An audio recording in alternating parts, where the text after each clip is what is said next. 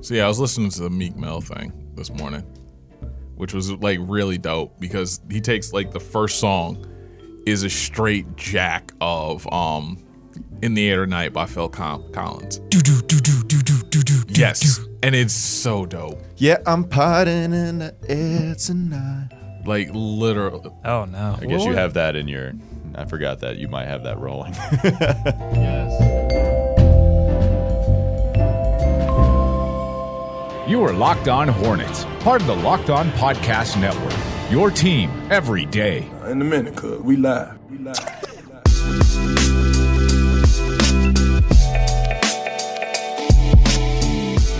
Welcome to the Locked On Hornets podcast. Walker Mail, Nada Edwards, Doug Branson. You can find us all on Twitter at Walker Mail, at Nada the Scribe, and at Doug Branson LOH. And you can find the show handle on most social media platforms at Locked On Hornets.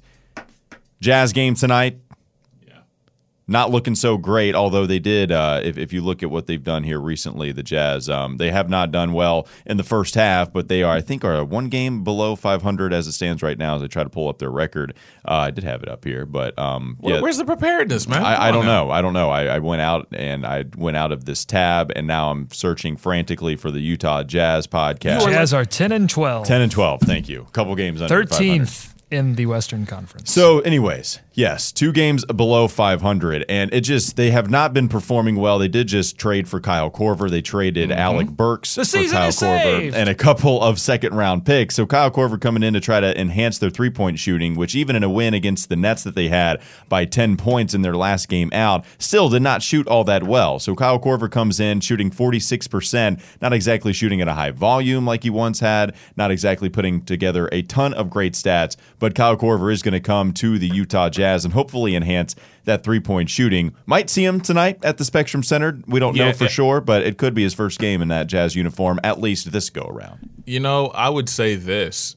All Kyle Korver is really going to be doing is coming off screens and sitting in the corner, short corner. So it's like having another Jingles out there. The big thing for it, me is that with that trade, that was basically them trading one Hornets killer for another Hornets killer because Alec Burks used to have like ridiculous stat lines against Charlotte NBA teams here. So watching one come in for the other, it just I'm just almost expecting like Korver to know like five plays and still hit us up for like 26. Well, Kyle Korver has played the Charlotte Hornets 43 times in his career and has beaten the Charlotte Hornets 30 of those 43 times. So Kyle Korver, no stranger to putting a whooping on the Charlotte Hornets. And you look again, you mentioned Kyle Korver and Joe Ingles, and it's interesting because you look at some of the problems that Utah has had this year. You can go to Tom Ziller of SB Nation, and he writes, quote, outside of Mitchell, the Jazz rotation is filled with players uncomfortable having the ball in their hands a lot.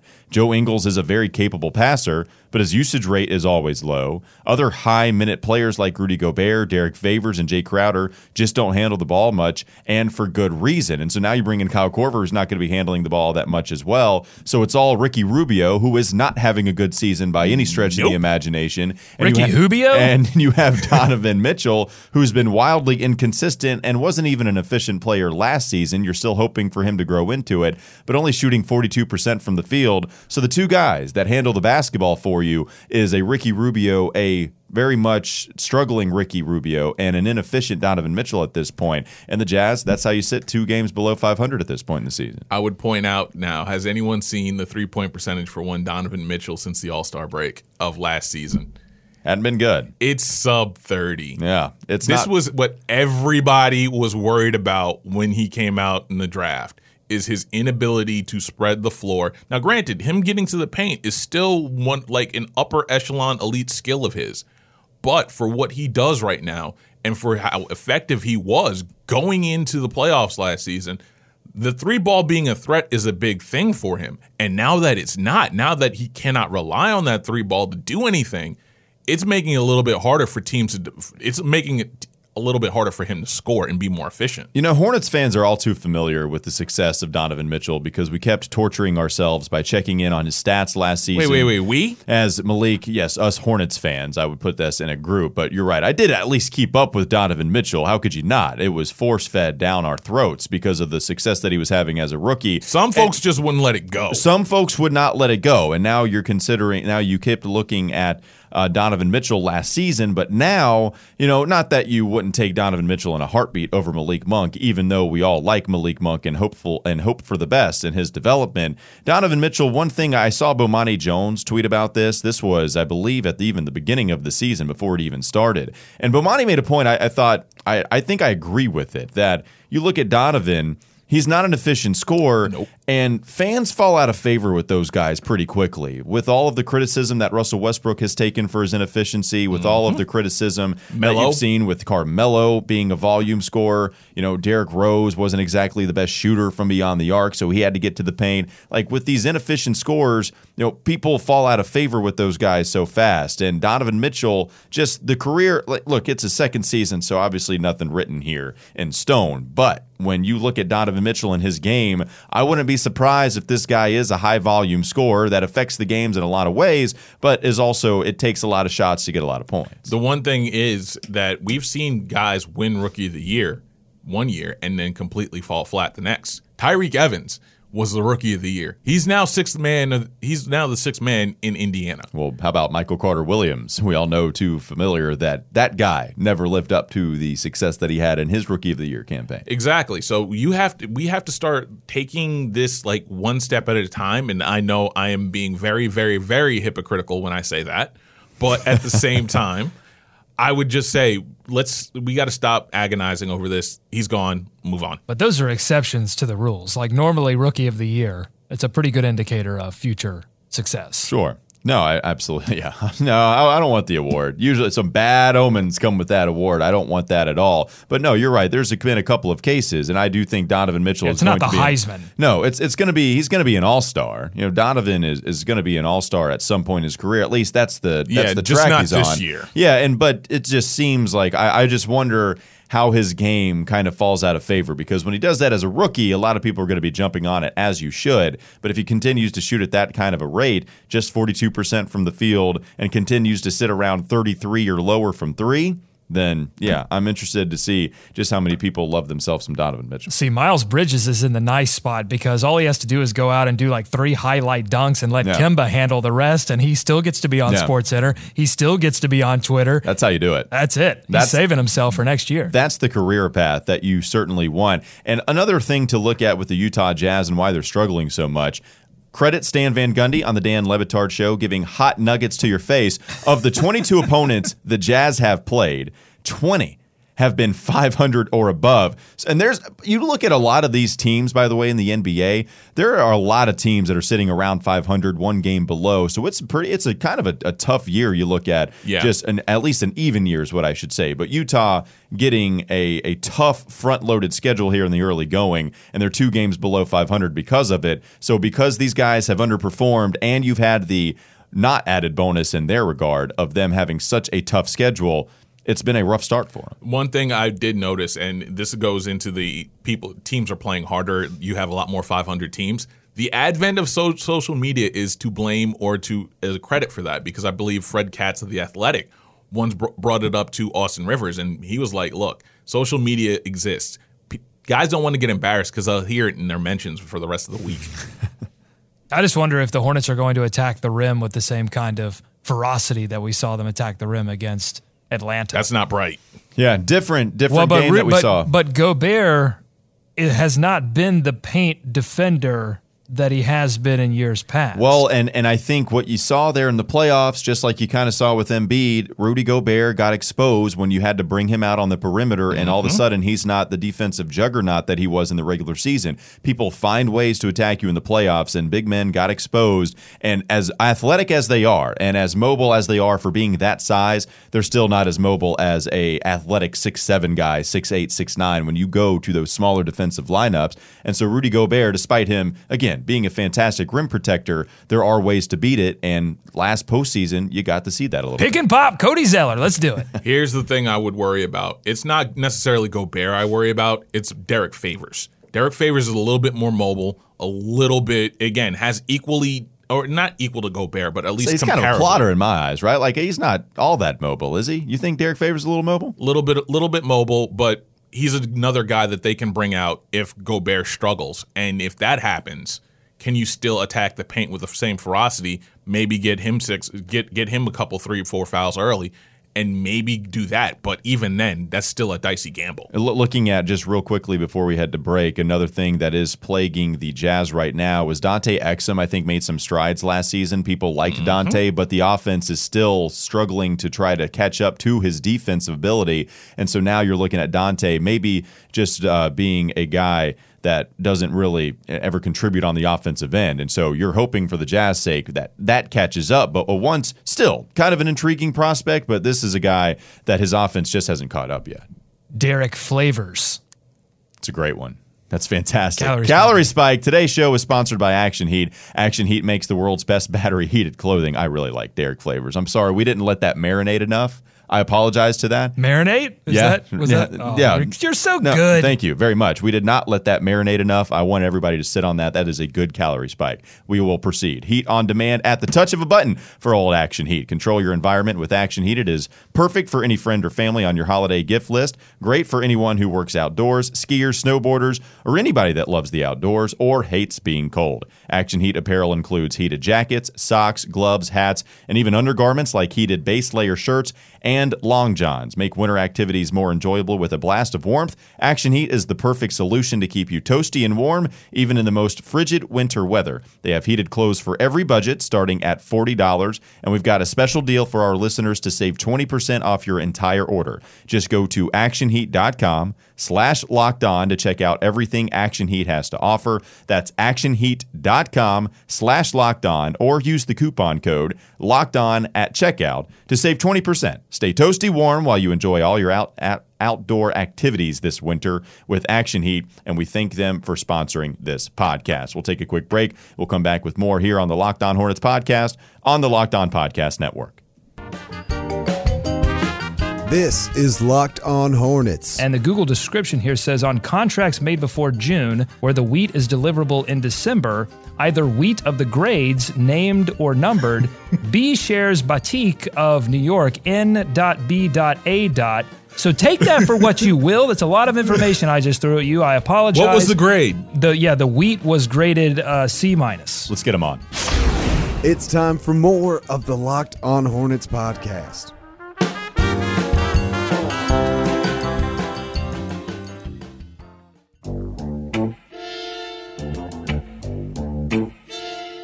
Looking around the rest of the NBA, as we mentioned, not a 500 teams all around the league mm-hmm. this season. Some teams that are just maybe a game above, maybe some teams that are a game below. But one team that is one of those surprising teams that is actually sitting at around the 500 mark, it is the Sacramento Kings.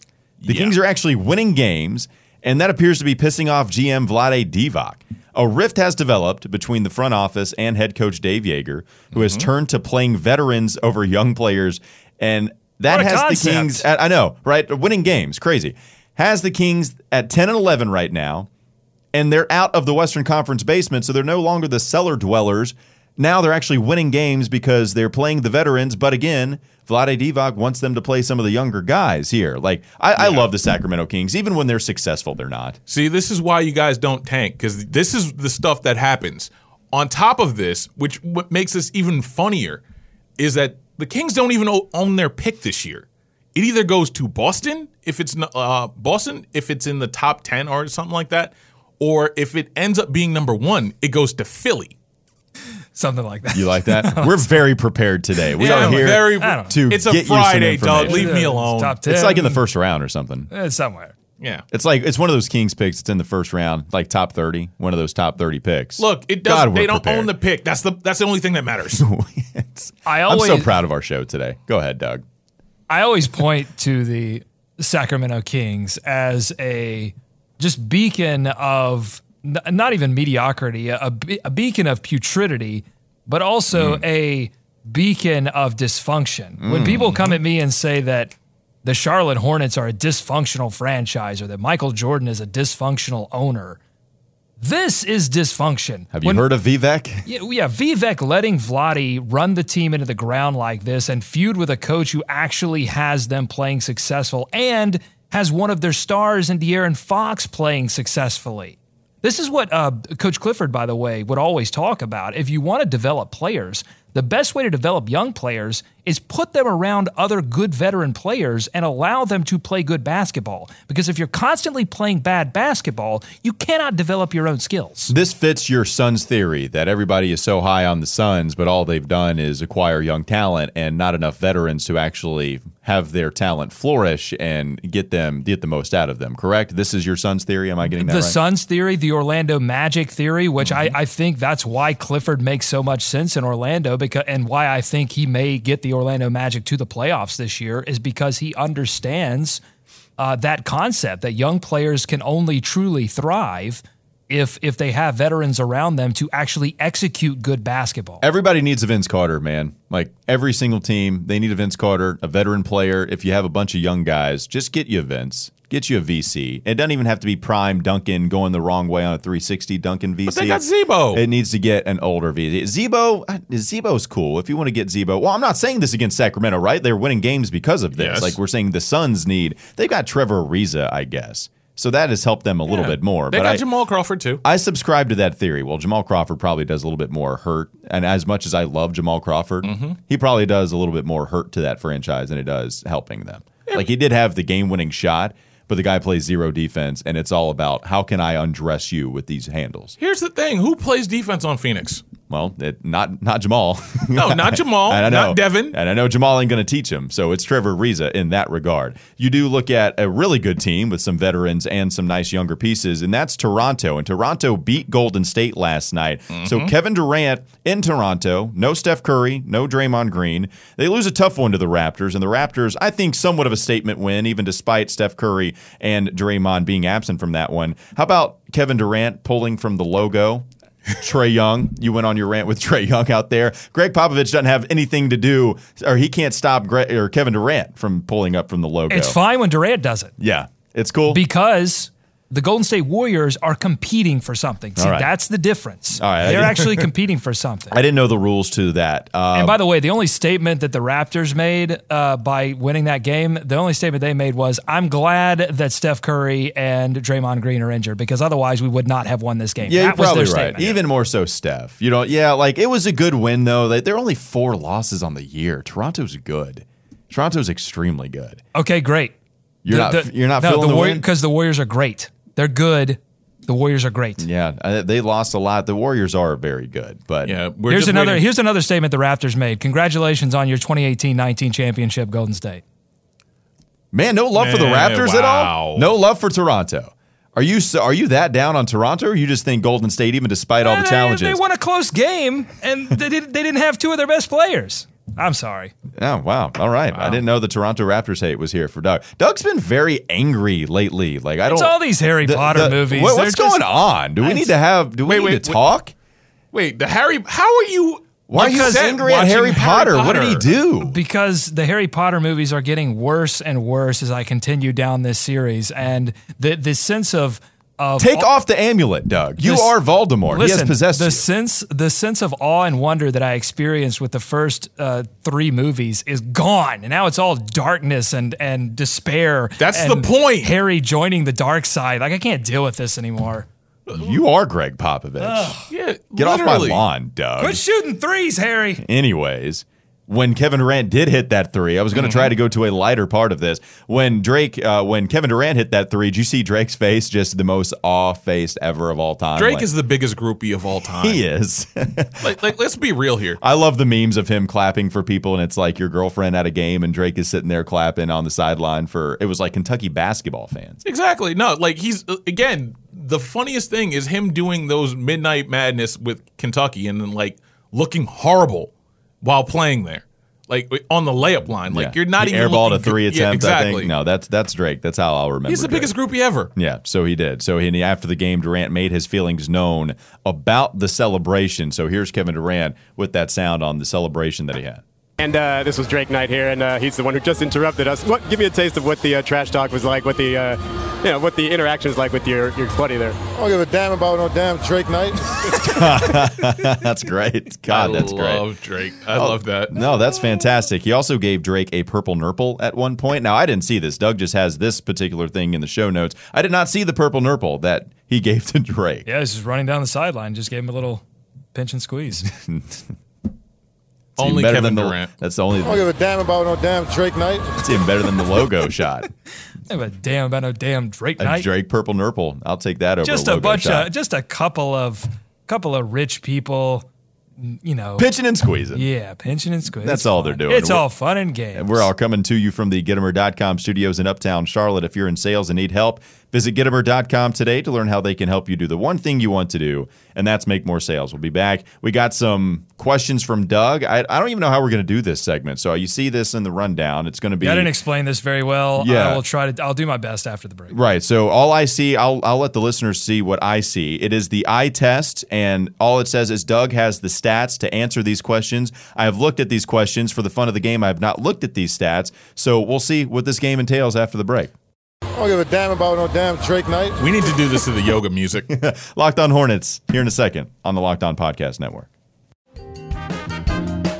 This is Locked On Hornets. So wait a minute. Do we value players that forget plays all of a sudden? I thought we were we loved LeBron James because he remembered he could cite to you every single play from every game he's ever played in. Now all of a sudden we like players who have no idea what happened on the previous play. I don't think you want him to play scared, right? It's time for more of the Locked On Hornets podcast.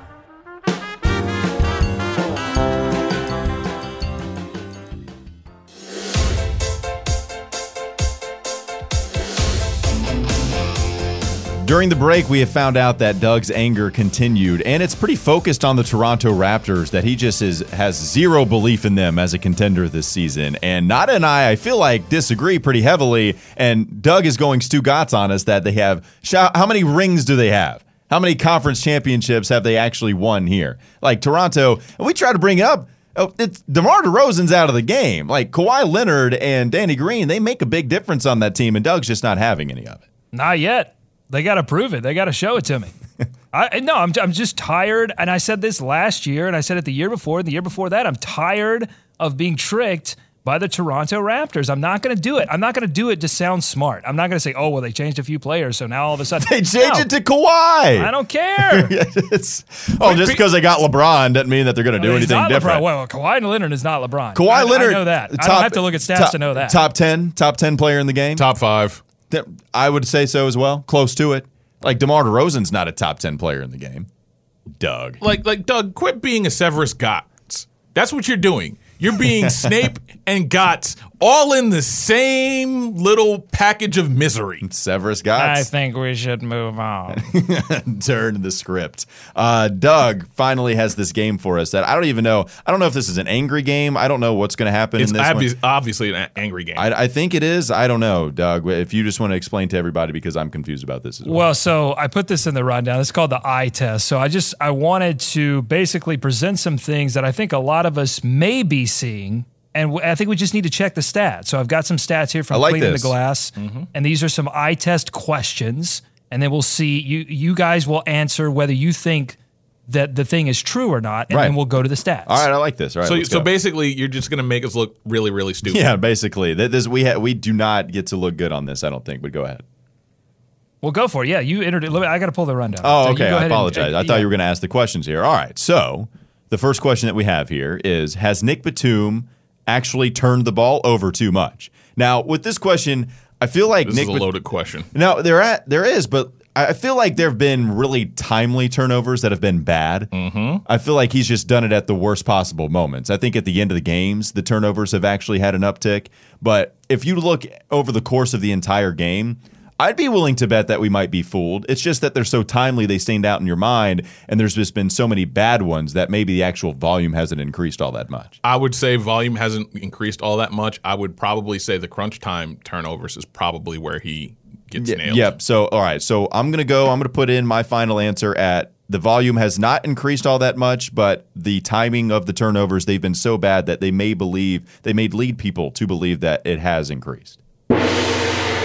Actually, hmm. his turnovers are at a career high right now, according to Cleaning the Glass. Turnover percentage at 18.4. Wow. That would be a career high if it holds. That's fourth percentile among forwards. His assist percentage is 15.5, which is good, but would represent his lowest assist percentage since 2012. And so, cleaning the glass, though, does it doesn't it eradicate the garbage time stats that you have to undergo? Correct. So any so if a team is up 20 point, if the margin is at 20, it eliminates those those stats. So we still might be right then, right? I mean, if we're just going to go with the sheer volume of number of turnovers, then because I'm sure there are turnovers that are well, even with cleaning the glass. Yeah, I'd be interested. I'd be interested. And well, if we look up Well, up, cleaning the glass, that's what I love about cleaning the glass is it looks at the time that matters as opposed to right? No, the I get, I get the premise. I get the premise of that. All right, go on. I wish you would quit insulting cleaning the glass on this No, show. I know. I like cleaning This the is a- glass. this I, is a setup, right, No, no, it gets red. It gets rid of all of those stats. I get that. But if we're just looking at the sheer, all right, let's move on. Do the Hornets' offense look weird slash different against the Hawks on Wednesday? Now, do you want to answer this one first? Um, it was only weird because they only hit four three pointers. That's the only reason it was. Yeah, it did look weird because of that. Also, they had a lot more points in the paint. They don't, don't usually do that. So I am going to go with that. It did look weird slash different. It did. It was in fact very weird the offense that the Hornets played against the Atlanta Hawks. So the rim frequency, the frequency at which they uh, shot at the rim was fifty three point eight percent. That was highest of the season by a large margin. They were attacking the basket much differently, and three point frequency was all the way down to twenty two percent. That was lowest of the season by a large margin. I think they had a specific game plan that they executed uh, on that second game uh, in in three games against the Atlanta Hawks, and I really think it was a case of you guys ever play a friend that you've never played uh, before in like 2K or Madden, and they do something so strategically different, so uh, even cheesy, and it completely knocks you off the game because you've been used to playing the game the right way, or maybe you've been playing against the CPU, and they do something so radically different that it knocks you out. Playing the right way. Are you Larry Brown all of a sudden, Doug? that would explain a lot. Well, you just try to play it realistically, and your friend says, No, I'm going to break the game real quick and beat you. And they do. And I think that's what happened to the Hornets in that first game against Atlanta. And then the Hornets adjusted their game and said, All right, I'm going to play like you're playing. I'm going to play in a way that's different than we've been playing before and then beat you. And that's what the Hornets did. I want to go back to this Nick Batum thing because I think I'm right on that. that Nick Batum is averaging two turnovers per game this season, and that's not a career high, but it is the timely factor, right? Like cleaning the glass, it does put everything in a timely fashion because it gets rid of all the the garbage time stat. So if he's doing it and cleaning the glass, if it's at an all time high, then I feel like that fits the timely bill. Correct? Am I wrong about this? It, Not- it does. Uh, like I see both sides on this one. Like I am switching. Oh, both sides in it. flippity flip at the same time. I get your point. All right, I just How wanted dare to, you. I wanted to be right Flippity about a question. I didn't want to miss two. So, all right, let's move on to the next one. Remember last year when the Hornets would go to an all bench lineup and just get absolutely destroyed? Have the Hawks, or excuse me, have the Hornets actually fixed that particular issue? You guys remember that? They would put in all, and we actually, Well, course, yeah, we actually awful. went over like how reliant they were on the bench last season and how eviscerated they would get when they put zero starters on the floor. You know, it was it was an awful bench. I mean, we've we've gone through that the last couple of seasons where the bench has been so bad that you needed some kind of help. And have the Hornets actually fixed that issue? You know, you would think so. I'm trying to think of how many times there at least has been one starter out on the floor with Yeah. some of those bench players. I mean, if you if you go back up point guard, you go Tony Parker, and I don't want to waste too much time on it, but I can't remember them too many times going straight bench. Right? I mean, No, they've I can't. I can't. And that's the big thing is I think our eyes are deceiving us on this. This is a trick question. All right, I'm going to go with the trick question. I'm going to say it hasn't actually fixed that. They've at least had one starter on the floor at all times. Well, they haven't gone to the all bench unit very much, but when they have, uh, it has been successful. So All right. Parker, Monk, Bridges, MKG, and uh, Willy, 85, pers- 85 possessions. That's second highest among lineups, uh, other than the starters, obviously. Wow. See, I would have thought that. You shook me. I got shook. Exactly. I got scared of that He, question. he shook us both. Doug, Doug's in my head right now. Point differential of plus 16.6. Wow. Now, Parker, Monk, Bridges, Bacon, Kaminsky, that's another all bench lineup. Point differential of plus 34.6. And again, we're dealing with small sample sizes, but Yeah, the how many point- times have they been out there? I think that was around 20 ish possessions. I don't have it right in front of me, but 34.6 is very good. Now, last year, MCW, Lamb, Graham, Kaminsky, and JOB, that was the highest all bench unit. Job. I miss Job. That Go just on. sounds like depression. it does. minus 6.6 point differential. Yeah. And then MCW Lamb, Graham, Kaminsky, Zeller, that was another popular all bench lineup. That was plus 5.4. So even though it was positive, not very positive, and you're getting some significant contributions from all bench lineups this year.